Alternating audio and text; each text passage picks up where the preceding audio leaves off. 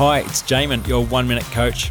One of the patterns of successful people is that they frequently stop and review their current position to make sure it is in line with their desired position. Developing a rhythm of life that includes regular reflection is a useful thing to do.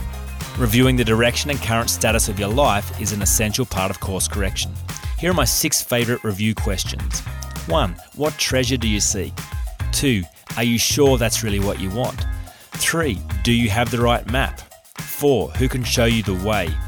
5. What are you willing to sacrifice to get there? 6. Are you sure? High quality questions always open up new paths in your mind. New paths always lead to new destinations.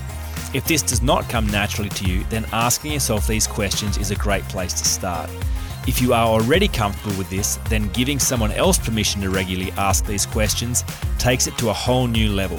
For more information, go to oneminutecoach.com.au.